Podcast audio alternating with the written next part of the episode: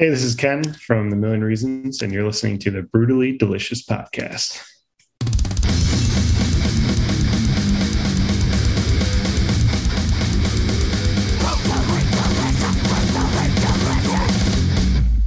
You guys are over in Chicago, is that right?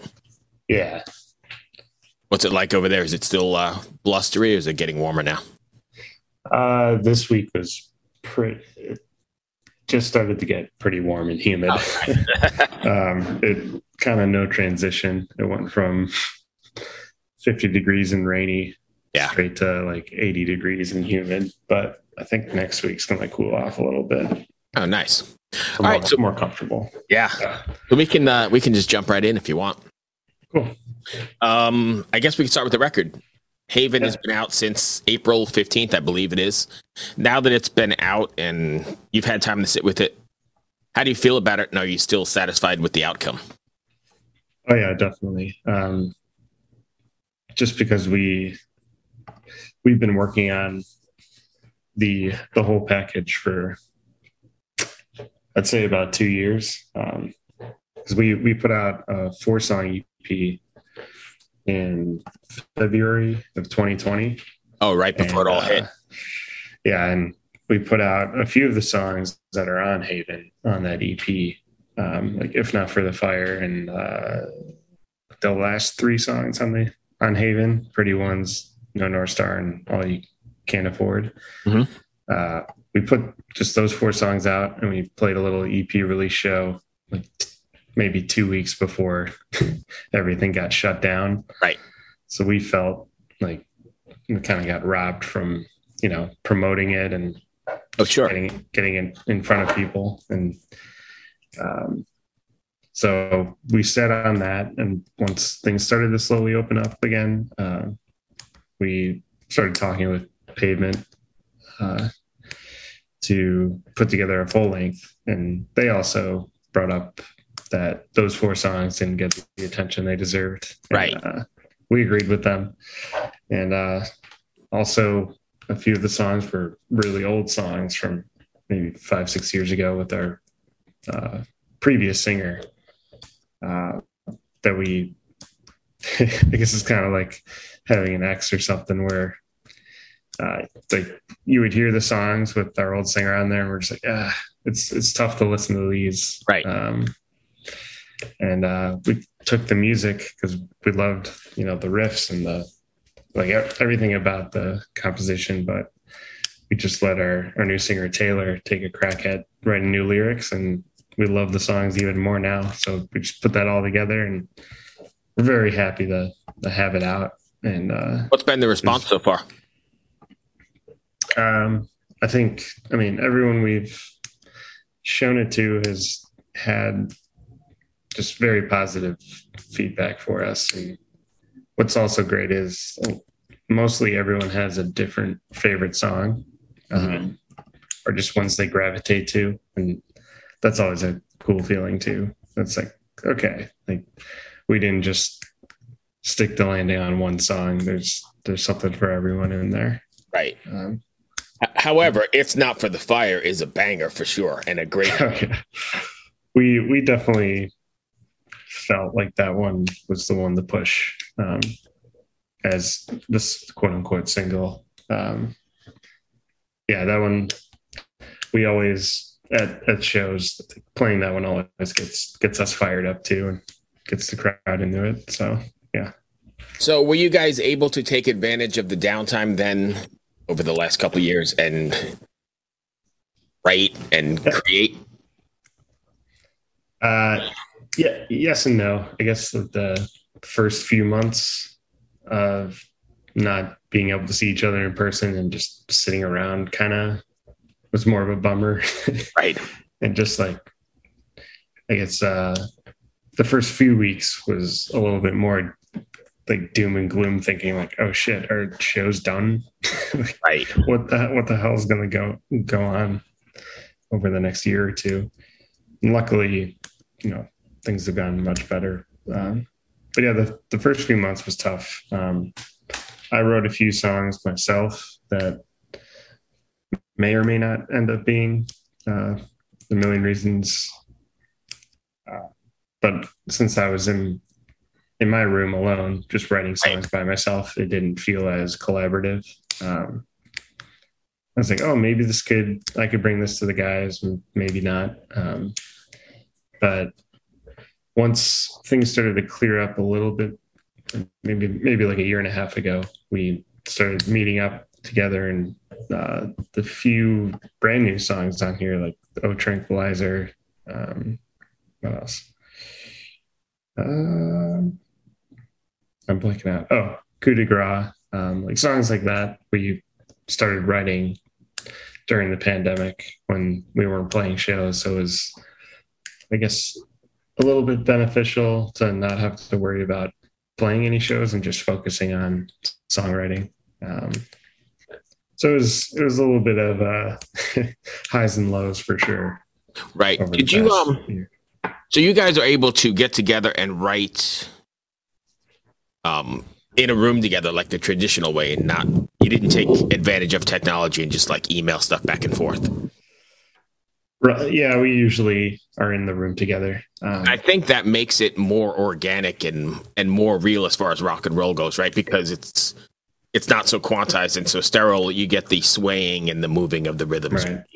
That makes sense. Yeah, yeah, definitely. Um, mean, so our our other guitarist Mike and our drummer Colin for starting ideas mm-hmm. they they like to just go into the jam space and just make noise pretty much right um, whereas i'm me, I guess me and Jason, uh, Jason, the bass player, we're a little bit more methodical about starting our ideas. Mm-hmm. Um, like I'll just I'll sit here, um, like on Logic Pro, and just start recording riffs or ideas. Right.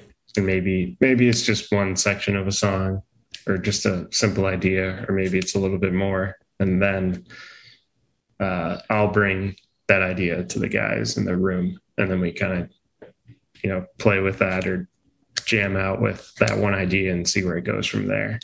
Um, so whether it starts in the the practice space or uh, on one of our computers with just a simple idea like it usually fleshes out in in the jam space do you uh is there a message or something you want your fans to take away after listening to uh, a million reasons, specifically even this record? Yeah, the the record. I know Taylor, our singer, and he he wrote all the lyrics, so it's a little more personal for him. Mm-hmm. Just the message behind it. Um, I know there's a, a lot of highs and lows within the within the album of just the the content, but I mean, personally, I hope people have a lot of fun listening to it and it uh, keeps them energized because I, I, feel like there's a lot of energy in the album. Yeah, absolutely. Um, and uh, yeah, and I hope that listening to the album, people start to uh, wonder what we, how a live show would be because we definitely have a lot of fun playing these songs live and keep the energy up. Even like no North Star, which is uh, much more much more of a ballad and sorry uh, much more of a ballad and very emotional but it's still um, we try and amp it up as much as possible uh, playing it live so i'd just say that good times a lot of energy is hopefully the vibe people right. get from listening to the I know you mentioned live, and I saw you did some dates with the reunion, or at least a date. And are you guys planning on taking this out on the road like a proper tour, or is it going to be one off? So how's that going? Um, well, it is pretty tough with all five of us working, you know, nine to fives right. and trying to coordinate. Um, like we definitely want to keep playing you know shows in Chicago to build up more of a fan base here. But we're also we've also been looking for maybe you know like a longer weekend run to hop on a tour um, with some bands. So we're we're keeping our fingers crossed. Um, we're really we've been reaching out to a few bands um, in mostly the Midwest, so we could start pulling off a few smaller runs like that, and then eventually, you know, maybe turn that into a week or two of a run. Gotcha. What's it like being out playing live again after all this time?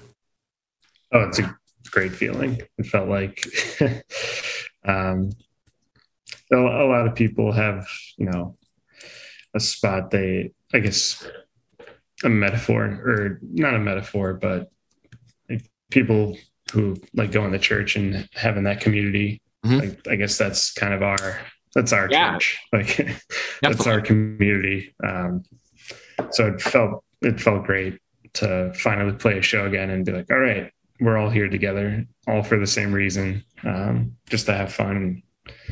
We all love music, so And I imagine the crowd was pretty crazy too, right? The energy's got to be insane nowadays.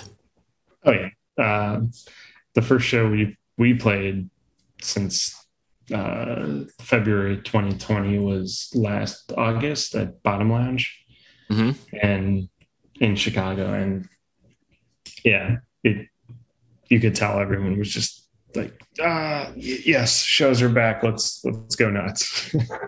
Right. So it was it was it was a great feeling. Yeah, sure. because I imagine you know I'm I'm just as excited to get to shows as well. So the uh, it's great seeing everybody, not just the performers, but like you mentioned, the community, your church, your old friends, everybody used to go have a beer with at the show exactly. back again, and it's pretty wild. Yeah. So what's next for you guys? So, uh, like I said, we're just trying to build up or plan as many shows as possible over the next few months since we're fresh off the the album. Right. Um, and we're hoping to get on a few dates for some tours for bands coming by or just in, in the Midwest or surrounding states. But then we're also since I mean we we kind of were sitting on this on these songs for a year and a half. Right. Like most of them were completely done about a year ago.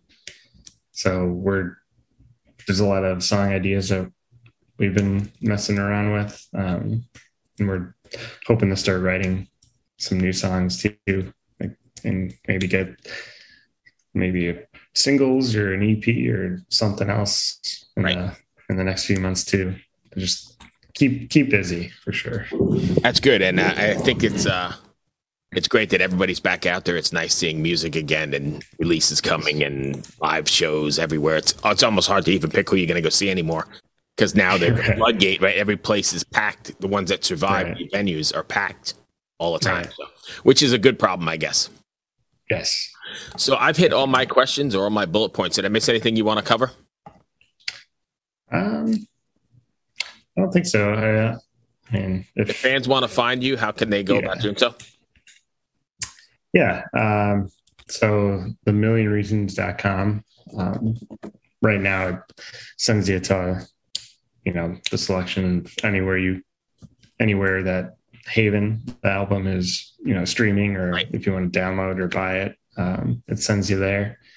Um, and then we're also you know on all all the big social medias, um, Sweet. Instagram, Twitter, Facebook, TikTok, all that fun stuff. Thank you, my friend. Sorry about yesterday. Hope that wasn't too bad. No. no, no, not at all. Glad we Well, got it uh, worked yeah, we got it done.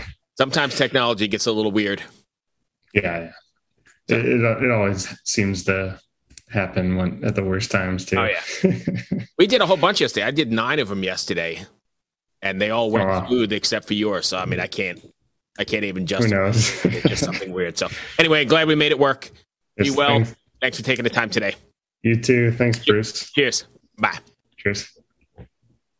Hey, you. Do you have any plans this year? Ha! How's that going? Did you get 2020? Well, welcome to a brand new podcast called 2020, where myself, Benny Goodman, And my good friends Corey Payson and Siobhan Cronin from the band Lost Symphony also got 2020. And since the world ended this year, we decided why not just check in with some of our friends in the music industry and see how everyone's doing. We're going to get a candid look at life on and off the stage, as well as the mindset of some of the most successful people in the entertainment industry. New episodes drop every Sunday and Wednesday at 9 p.m. Eastern. And you can listen at 2020-d.com, soundtalentmedia.com, or on your favorite podcast app.